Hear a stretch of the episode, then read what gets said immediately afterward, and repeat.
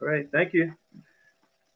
This sermon, where it was a series of lessons I uh, preached many years ago.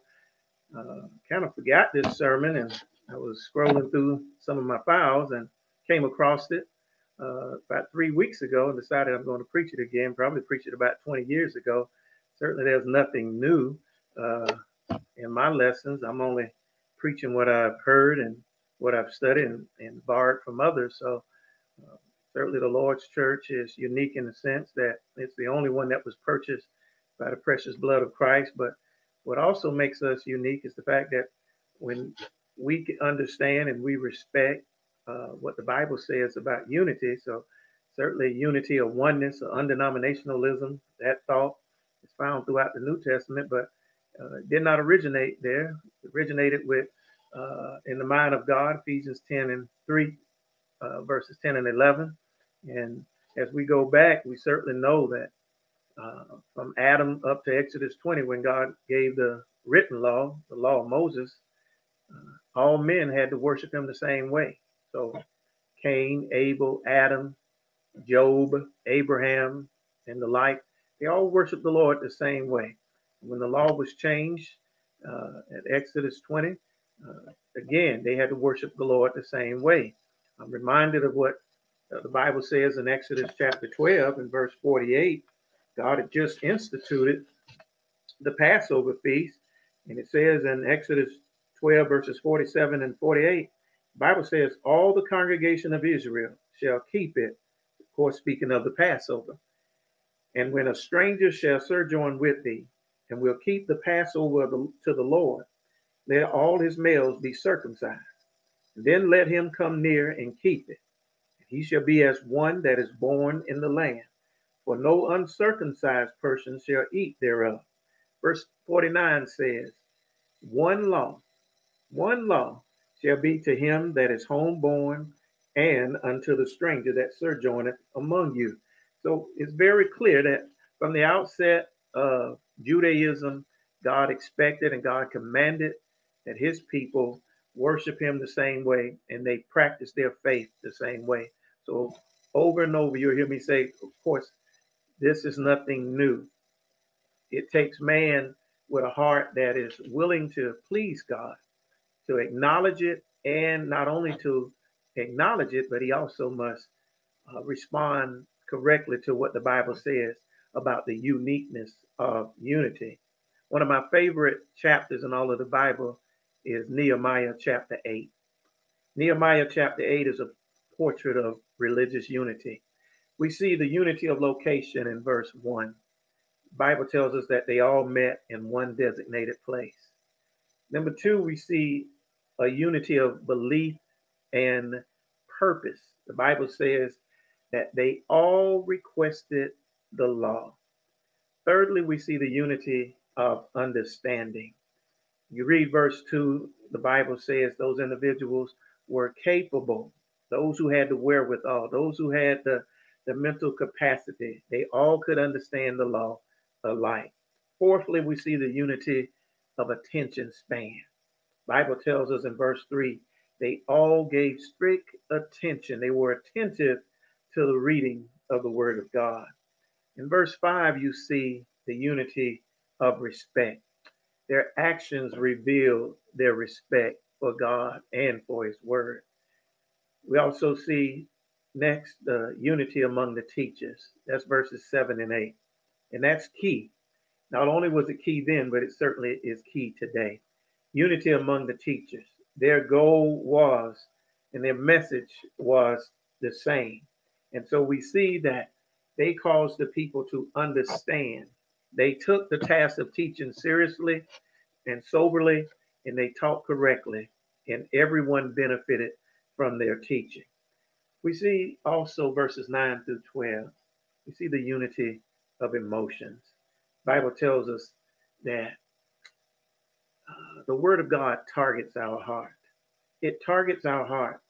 And oftentimes, those who really love the Lord those who study and ponder the Word of God, they are moved sometimes by what they have read in the Scriptures. So the Bible does speak to our emotions. It speaks to our intellect, but it also speaks to our emotions. And we see all of these individuals responding in the same way because they were blessed at this time to experience something they had not experienced before. We also see in chapter 8 of the book of Nehemiah, we see the unity in the leadership. The chief of the fathers took the initiative to learn, to continue to learn, to continue to better themselves, to be better leaders, to be better fathers, to be better followers of God. And in so doing, everyone benefited from their example and from uh, their actions. Lastly, we see the unity of practice. Verses 14 through 18. This is a description of the Feast of Tabernacles or tents. The Bible tells us that they had not practiced this, they had not participated in this event, but here they are because they still had the Word of God, they still had the seed. They were able to come back with the pattern that God left and practice and participate in this feast as did their forefathers. Now, the latter part of this verse, verse 17, the Bible tells us that these individuals, because they were blessed of God, to practice their faith as revealed in Scripture, it says, and there was great gladness among those individuals. It certainly makes me think about what the psalmist said in the long ago. He didn't say I was sad, nor did he say I was mad. He said I was glad when they said, Let us go up to the house of the Lord. And so here you find an example in the Old Testament of God's people being unified in a way that is pleasing and acceptable to God. Uh, I don't have time because I'm going to spend most of my time on uh, in the New Testament, but of course, Psalm 133 is a beautiful psalm that speaks to this uh, matter and this principle of God ordained unity. Again, the thought is the uniqueness of unity. And so when we come to the New Testament, certainly it is undeniable that the New Testament speaks to this thought of oneness and unity. And we certainly want those who may be uh, listening in and listening to the sermon. If you don't share in our religious convictions, we're glad to have you. But we just want you to know from God's word that this isn't quote unquote Church of Christ doctrine. This is what the Bible reveals. As we look at what the Bible says, the Bible says in Romans 6 17 in the King James Version uh, that it is a form or a pattern. A pattern certainly can be used over and over. You see my shirt. Uh, this shirt certainly isn't the only shirt of its kind. There are shirts that are identical to this shirt. When they made this shirt, they made many more like it. And individuals laugh when I'm in gospel meetings, or even in Swainsboro and other places I've preached. I said, here is the thought. A seed, according to Genesis 1 11 and 12, can only produce after its own kind. Now, the thought is, can you get a hog from a dog? Now, people laugh at that, but because they say that's absurd. Can you get a cat from a rat? You certainly cannot. Can you get a sow from a cow? You certainly cannot. Now, when we bring that over to the New Testament in matters of faith, you cannot get a Christian from a man made doctrine.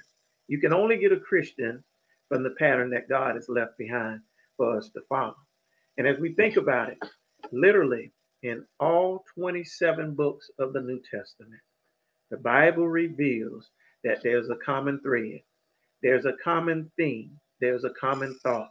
And God wants all men, just as He did under the two previous dispensations, He wants all men to worship Him the same way. Not only is that a desire, that is a demand of God. And so when we look at our Bibles, we look at Matthew, the Bible tells us that in Matthew chapter 12, verses 22 through 25, the Lord says, A house or a kingdom divided against itself shall not or will not stand. Here is then, without question, the thought of oneness and unity. Also in Matthew 16, 18, here is Jesus stating to his disciples at that time, he said, Upon the, the rock, upon that confession that Peter just made, that he is the Son of God, the one and only of his kind. He said, I will build my church. Notice the singular nature of the church. I will build my church. Now, certainly we have driven through many towns and anytime USA, any town rather, USA, and we've seen churches, some of which have uh, as their founders men. They say it very, you know, as it were, very openly. This church was founded by, as it were, a man.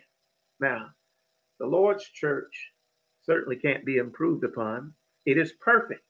And I often tell people when I'm teaching them the gospel, I say there are two sides. The Bible reveals that there are two sides to the church. There is the divine side, and then there's the human side. Now, on the divine side, there are no problems. They are in perfect harmony, the three who make up the Godhead. Now, on the human side, when we begin to read our Bibles, we see over and over, beginning in the book of Acts, we see over and over that there will be, and there has been, and there will ever, but will always be until the Lord comes, problems on the human side of the church. They'll say, Oh, there's some people in your church, as it were, that are hypocrites. Well, I can't deny that. We all have been hypocrites one time or another, but we're not perfect, but we have a perfect law that allows us to be right in the eyes of God. So God is looking for individuals who are faithful, individuals who want to serve Him. I get a little ahead of myself when I think about Hebrews 11 6, where God says that He's a rewarder of them that diligently seek Him. Those who want to know the truth can know the truth. And I'm fully persuaded no man has left this earth who had sincerely sought the Lord. We think back then, Matthew, Matthew certainly reveals the thought of oneness and unity. We move on to the book of Mark, and here some of these verses certainly overlap one another. In Mark chapter 9 and verse 1, uh, the Lord stated to those individuals uh, in his presence at that time, he said that the there are some standing here who will not taste death until they see the kingdom of God come with power. Notice the definite article. Our Lord uses this a lot. The definite article limits how many kingdoms there are. And the Lord put his name on the line, his good name on the line, because he promised that some of those individuals standing in his presence would not taste the death, would not see or experience physical death until the kingdom of God comes with power. So again, the Bible tells us this uniqueness that in this principle of uh, unity is expressed in that sentiment. Also, we find in Mark 16, uh, 15 and 16, where the Lord told his disciples then, and he tells us today to go and preach not your opinion, not the old law, but preach the gospel. Not a gospel, but the gospel. So in the book of Mark, in the book of Matthew, what do we have? We have the message of unity. In the book of Luke, chapter 8, verse 11, the Lord likens his word to a seed, not a seed, but to the seed, the one and only seed that God has left uh, and provided us. And he tells us that the seed is the word of God. And it's that seed that is planted in the hearts of men. It is that seed that will reach the hearts of men. Four types of soil are revealed in Matthew chapter 13. We all fall into one of those four categories. If a man is a member of the Lord's church, if he has sincerely heard the gospel, believed it, repented of his sins, confessed Christ, and he was immersed in a body of water for the remission of his sins, according to Acts 2:47, God added him to his church. And then God tells that man, because he has obeyed the gospel, that he must remain in the gospel. He must live righteously and soberly in this time, in this in this this uh, wicked world but he must stay connected to God by being faithful to God and utilizing God's word to help him make it from earth to glory. And so the seed is the word of God. The Bible tells us that. And the Lord tells us, uh, the Bible rather tells us in, Matthew, in Luke chapter 24, verses 46 through 47. Here the Bible reveals that they were to preach repentance and remissions of sins to all nations. Notice one message speaking spoken to individuals at that time who were diverse in their ethnicity.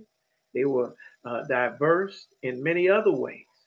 But God said, just as He said back in Exodus 12 49, Only one law, only one gospel, only one message is necessary. The book of John, of course, uh, the Lord's cousin, John the Baptist, declared it. Behold, not a lamb, but the Lamb of God.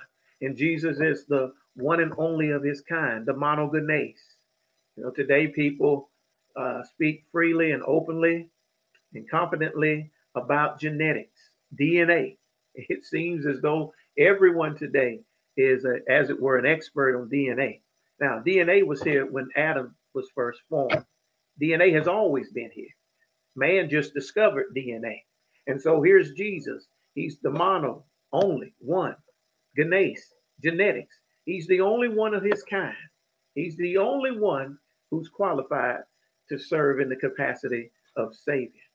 And so he is. And the Bible tells us that one of the most beloved passages in all the Bible, John 3 16, God so loved the world that he gave his only begotten Son, that whosoever believeth in him should not perish but have everlasting life. We see the love of God expressed. We see the love of God exhibited. We see the love of God extended in that verse. God has but one savior, savior, and he's Jesus. And that one savior can save all men. They tell us that we may have on this planet right now 7 billion souls. And God knows every one of them. He knows each one intimately and perfectly. So God knows me. He knows my innermost thoughts. He knows you. He knows your innermost thoughts. He knows if we are for real about our profession of faith, and He knows if we're hypocrites. Here's Jesus, the one and only of His kind. I often tell people, my sons, they are not grant like, they are indeed grants because we they share half of my DNA and half of their mother's DNA. So here's Jesus, the one and only of his kind. Here is Jesus, the Lamb of God. Here the Bible tells us that Jesus, he's the one and only way to God. Of course, John 14 and 6. Then we back, back up a couple of chapters. What do we have? We have John chapter 4, verses 23 and 24, where the Lord says, There's but one way. There is but one way that a man can worship God and be accepted by God. We move to the book of Acts. We find where the Holy Spirit in Acts chapter 2 give, gives rather these 12 apostles the same message. Now, of course, they spoke this same this message, this identical message in various uh, various languages, but the message was identical. And what happened? 3,000 precious souls obeyed the gospel. And do we not have people over and over, generation after generation, tell us that no, we cannot, we cannot understand the Bible of? Do we not have people tell us, uh, uh, you know, worship God to the best of your ability? Doesn't matter what you believe as long as you believe. Attend, as it were, the church of your choice. Why not attend? Why not learn about the church that Jesus chose? Why not learn about that church, that church for, for which Jesus died? Certainly, that's what Acts teaches us. Acts teaches us in Acts 2.47, there's but one church. Acts 2, 37, 38, the Bible tells us, uh, as they are preaching, beginning verse 36, therefore let all the house of Israel know surely that God had made this same Jesus whom you crucified, both Lord and Christ. Bible tells us when those individuals in the audience, those who had sincere hearts, those who wanted to please God, those who wanted to make heaven their final destination, they interrupted the sermon. Now, I've preached thousands and thousands of sermons, and I've preached now for nearly 30 decades. I have never had anyone to stop or interrupt my sermon and say, I need you to, to baptize me right now. Preacher, I want to become a Christian. If it were to happen, certainly I will oblige them. But here are these individuals, honest heart individuals. What did they want? What did they want, rather? They wanted to remove sin out of their lives. Then we turn on our televisions. We can turn on our radios. We, Jonathan and I were talking about uh, and Eric and I also were talking about how these, these kids now and a lot of adults to have these gadgets, how they can uh, stream live shows of things on on their uh, laptops, tablets, and on their phones. But they also can hear the gospel and for ministries such as this one, we're certainly are thankful that we need to preach this gospel because of the simple fact that God wants us to understand. And you may be, as it were, streaming, and I'm not making light of, of individuals having, as it were, what I call gadgets. But what we want you to understand, what God wants you to understand, that God has given us not only through his word, he's given us the opportunity to be a member of that one church for which Jesus died. He's also given us, according to the book of Acts, Acts chapter 11 and 26, and Acts 26 and 28. God has given us this name that unites us. Think about this name, Christian. Think about this name. This name honors Jesus. You go back to Isaiah chapter 62, verses 1 and 2. Isaiah said that the day will come when the Gentiles will be blessed to become the people of God, just as the Jews have been blessed. And when the Gentile and the Jew become one people, when they become one people, God said through Isaiah that he would then give his people a new name. That new name, friend, is Christian. That name is the name that unifies us. That name brings honor to Christ. That name means that you belong to Christ. There are individuals, and certainly I believe most of them are sincere, but they are sadly sincerely wrong. They believe that you can supplant this name. They believe that you can move this name aside. They believe that the name Christian, sadly, is a subordinate name. There are some who call themselves, as it were, the witnesses of Jehovah. Now, of course, I have never seen Jehovah, and no man has seen Jehovah. And they say, We are the one and only Christians. But they don't even want to wear the name Christian. It's a subordinate name in their doctrine according to their doctrine. And there are others. You know, you've heard people say it, and I've heard people in my family say it. I was born of, of this and I will die of this. Hmm. But the Bible tells us that a man must be born again. If he wants to see God, he must be born again. And upon his obeying the gospel, that man will be added to the Lord's church, Acts 2.47.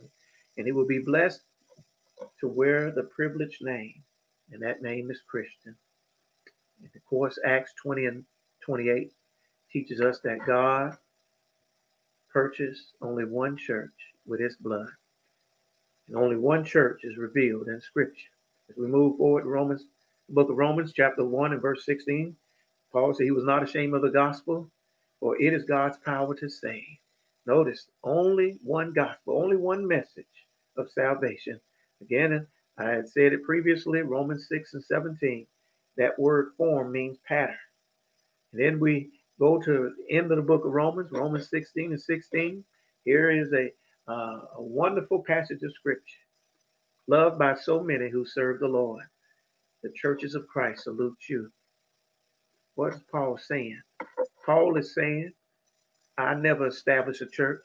I don't meet the qualifications. I'm a mere man who needed salvation, just as all men who've ever lived on this planet.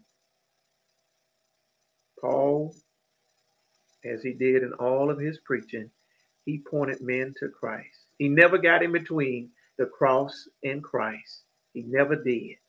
He made certain to get out the way, and he made certain to lift Christ up by the life he lived and by the messages he preached. And so it is fitting and it's also biblical to say the church of Christ. Based on the biblical evidence, all churches at that time were churches of Christ. And in the very next verse, warned God's people then, and certainly that passage warns us today to do what?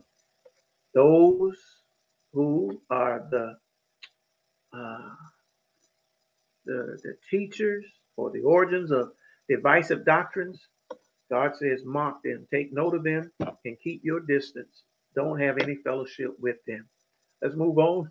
that same thought is found in uh, 1 Corinthians chapter 1, verses 10 through 13. Certainly, uh, we have preached many lessons from those verses. I always remind brethren, God is speaking to the church first. He's speaking to the church here. He's telling these individuals, you are not following. John chapter 17. You're not following, you're not honoring the prayer of Jesus, the prayer for oneness and unity among his people. Here we find individuals, the Bible tells us, as certainly you have read on, on many occasions, uh, the book of First Corinthians. These individuals were acting like mere men, unsaved men, by being divided. And here we have individuals today, as it were, that they're praising God. Thank you, Lord, for all of these different faiths. No, God does not accept that. He never has and he never will. And so the Bible tells us in First Corinthians chapter 1, verses 10 through 13, that God wants us, excuse me, God demands of us that we preach the same thing and that there be no divisions among us. How plain and simple is that, my friend? We keep on reading in First Corinthians chapter 12, in other places where the Bible says there is but one body. We all were baptized, if we're members of the body of Christ, baptized into that one body. Second Corinthians chapter 6 tells us that we are the temple of God, a temple of the Holy Ghost. Also, he tells us and instructs us in that same chapter that we are not to have fellowship with darkness. There is a difference between light and darkness. Light and darkness cannot dwell in the same place simultaneously. So you're either light or you're darkness. He tells us that we all will be judged by the same standard according to Second Corinthians chapter 5 and verse 10. As we move forward to the book of Galatians, Bible tells us that only one gospel is to be preached. There's not another, and that term another means another of a different kind. We are never to preach a doctrine or a gospel, if you will, that cannot be found in these 27 books that make up the New Testament. And so we must, according to Galatians chapter 1, verses 6 through 10, we must preach the same gospel that Paul and all faithful men we read about in the New Testament preach. If not, then certainly, sadly, we will be eternally separated from God.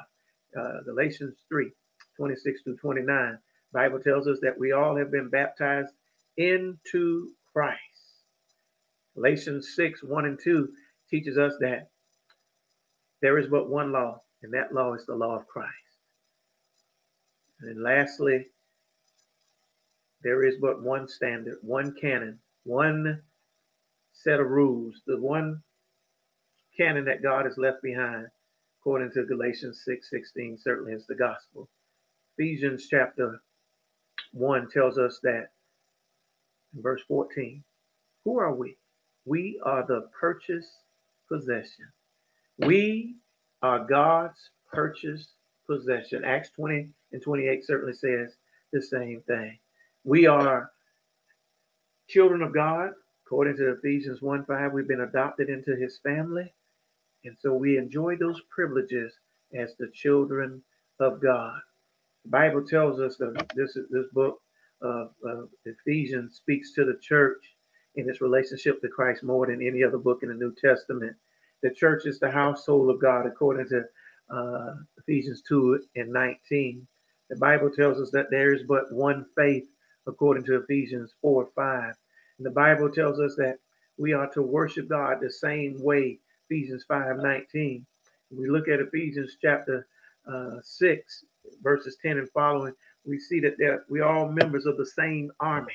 We are all to put on the same armor. I was a mili- I was in the military for 10 years and I was in the United States Air Force. And so we certainly all had, and we all we were all subject to the UCMJ, and all of us who were in the military subject to the UCMJ. And Air Force had its specific purpose, and so we had distinctive uniforms we wore because we were members of the United States Air Force. And the same applies to God's people, the unique army, the unified army of God, the army that God has sent out into this world to combat uh, spiritual wickedness.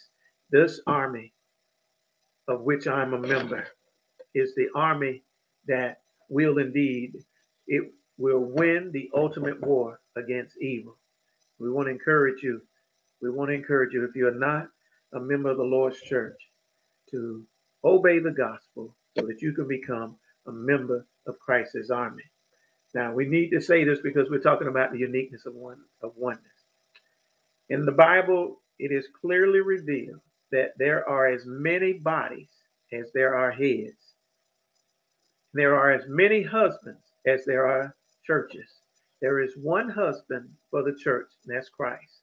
And he has but that one bride, according to Ephesians 5 22 through 32. And of course, you open up this uh, book of Ephesians, chapter 1, verse 22, 23, the Bible tells us that the Christ, the Lord and Master, the King of Kings and the Lord of Lords, he is the head over his church, the one and only church, his body. We go to the book of Philippians. The book of Philippians teaches us that uh, we have exclusive fellowship through the gospel of Philippians chapter 1 in verse 5. In Galatians, in Philippians chapter 3, in verse 16, the Bible says we are to conduct ourselves or walk according to the same rule. According to the same rule, we are to walk. Again, oneness, unity, oneness, unity. And then the Bible tells us that our citizenship is in heaven. All of us who are saved, and we have now in prospect the blessed destiny of heaven. The book of Colossians, a sister book, a companion book to the book of uh, Ephesians and others.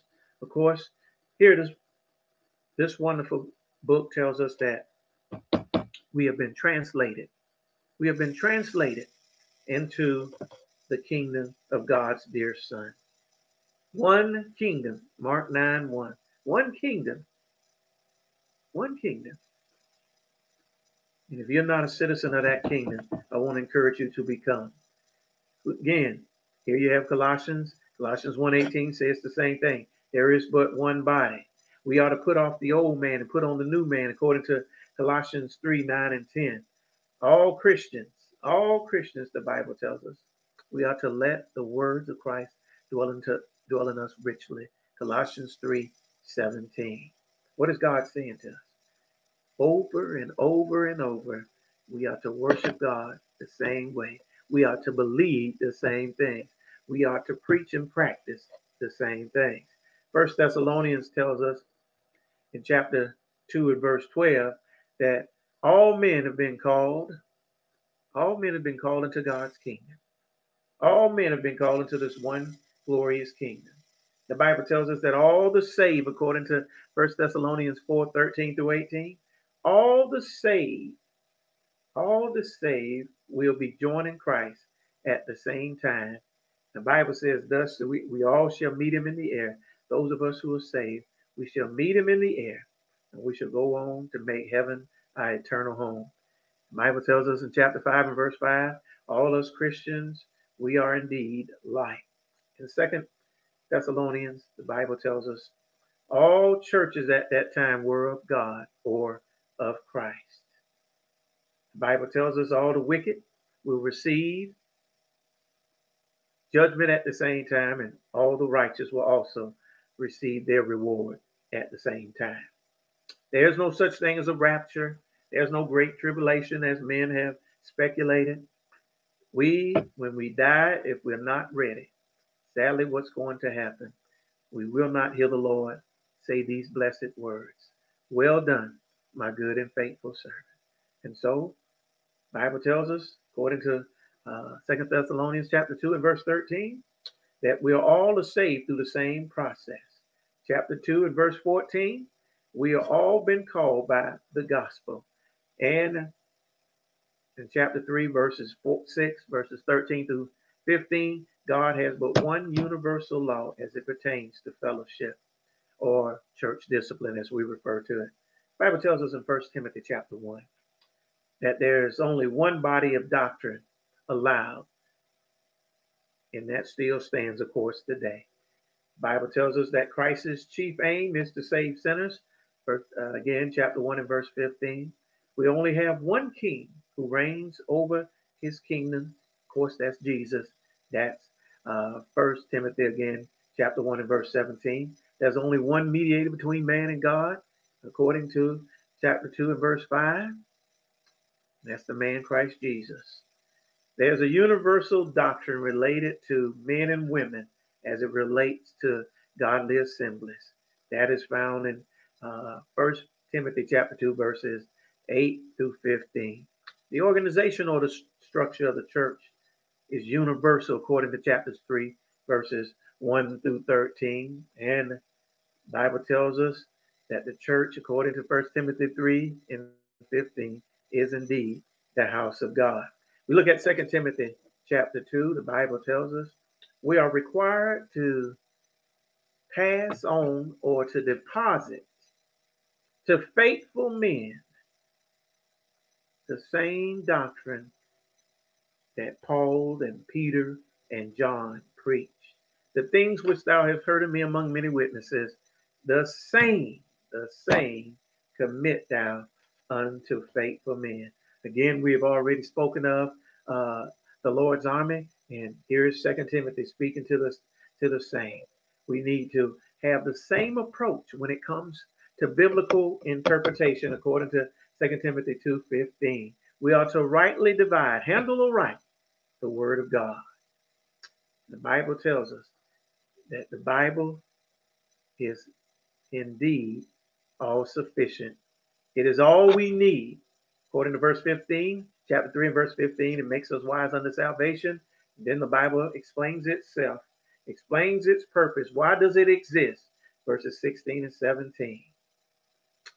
Titus is a sister book to First and Second Timothy. God is speaking to the evangelist, and again echoes some of the same things that uh, the church must do. And these are universal principles, universal commands found in the book of Titus. The Bible wants us to know over and over. I won't be able to cover all of this, but uh, I have this. If you want a copy of it, I have just went through every book in the New Testament, and it is clearly revealed in our New Testament how important it is that we honor and respect.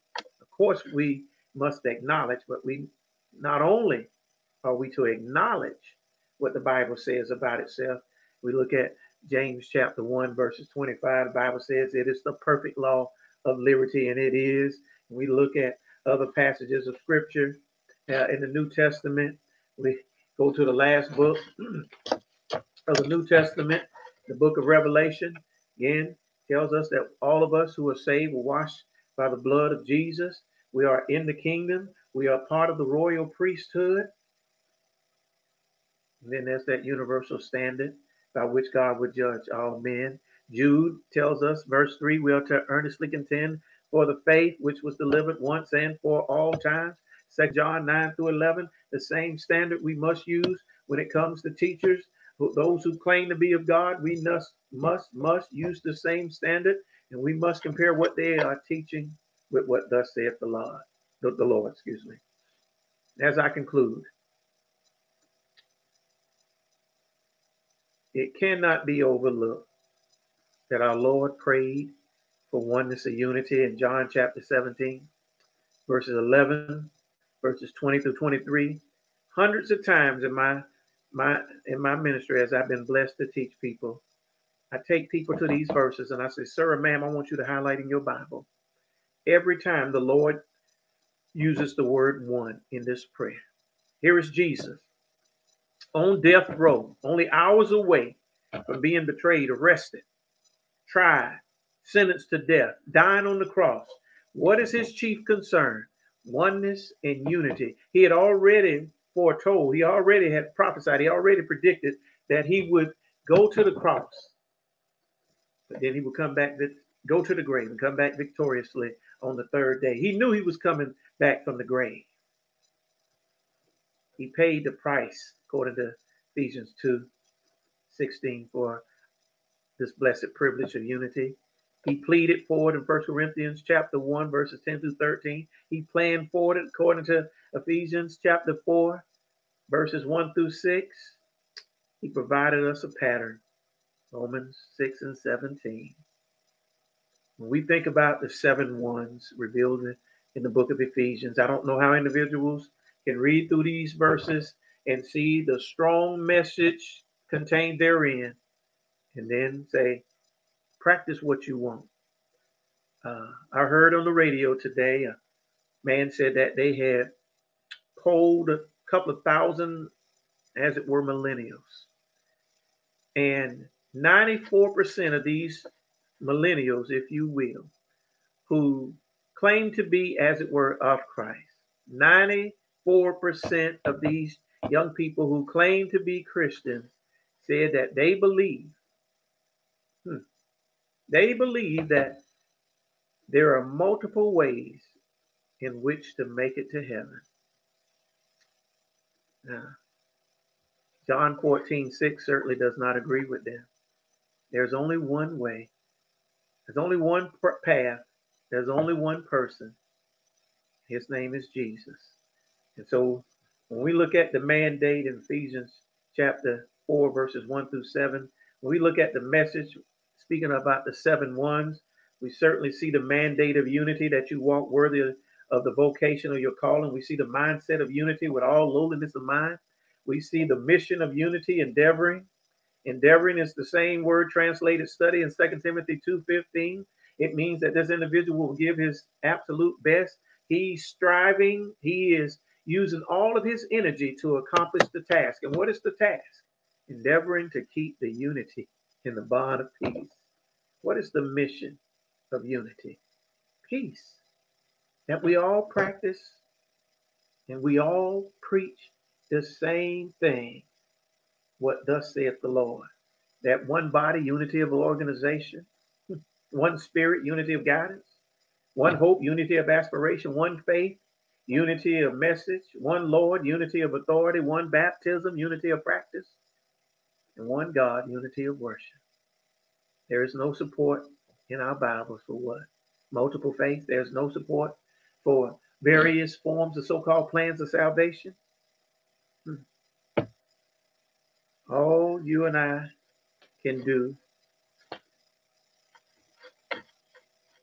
as far as an option, the best we can do, seriously, is to give God our undivided attention. Go back as I close tonight. Go back to the thought of Nehemiah 8 and how those individuals had a united desire and they had a unifying message. And the teachers taught the same thing, and everybody practiced the same thing. And the Bible says there was great joy among those individuals. And when God sees, God hears individuals on this planet taking the Word of God and loving the Word of God to the point that they are willing to turn away from family, uh, tradition, turn away from a faith that they would have practiced their whole life. They turned to the Word of God. There was a man named Chukwu, Chukwu, over in Africa. Chukwu at one point was listening to a shortwave radio message that was being preached by brethren over here in America. Uh, the mission that uh, that mission work was true for the world. And I'm gonna call him Brother Chukwu because that's who he is. Brother Chukwu uh, was a member of the Presbyterian Church. He took his New Testament, he began to read with these brethren, and he sent and he asked for uh, information. He studied it, and he just went back to the Bible and started practicing what the Bible said. He was a Presbyterian, as it were, pastor. He obeyed the gospel, and he went back and he taught the congregation that was comprised of about 65 people. He taught all of them the gospel. And at one stage, all of those individuals turned their backs on denominationalism and obeyed the gospel. And he they went out one day and they took down the sign that said whatever, whatever Presbyterian Church. And they put up a sign and on that sign was these three precious words Church of Christ. How did he accomplish such? He had the right heart, he had the right standard, and he responded correctly to what thus saith the Lord. Thank you for allowing me to uh, share this message with you. Thank you, Jonathan and, and Eric, for this great ministry. May the Lord continue to bless it. May it continue to grow. At this time, we're going to turn it over to Jonathan and Eric.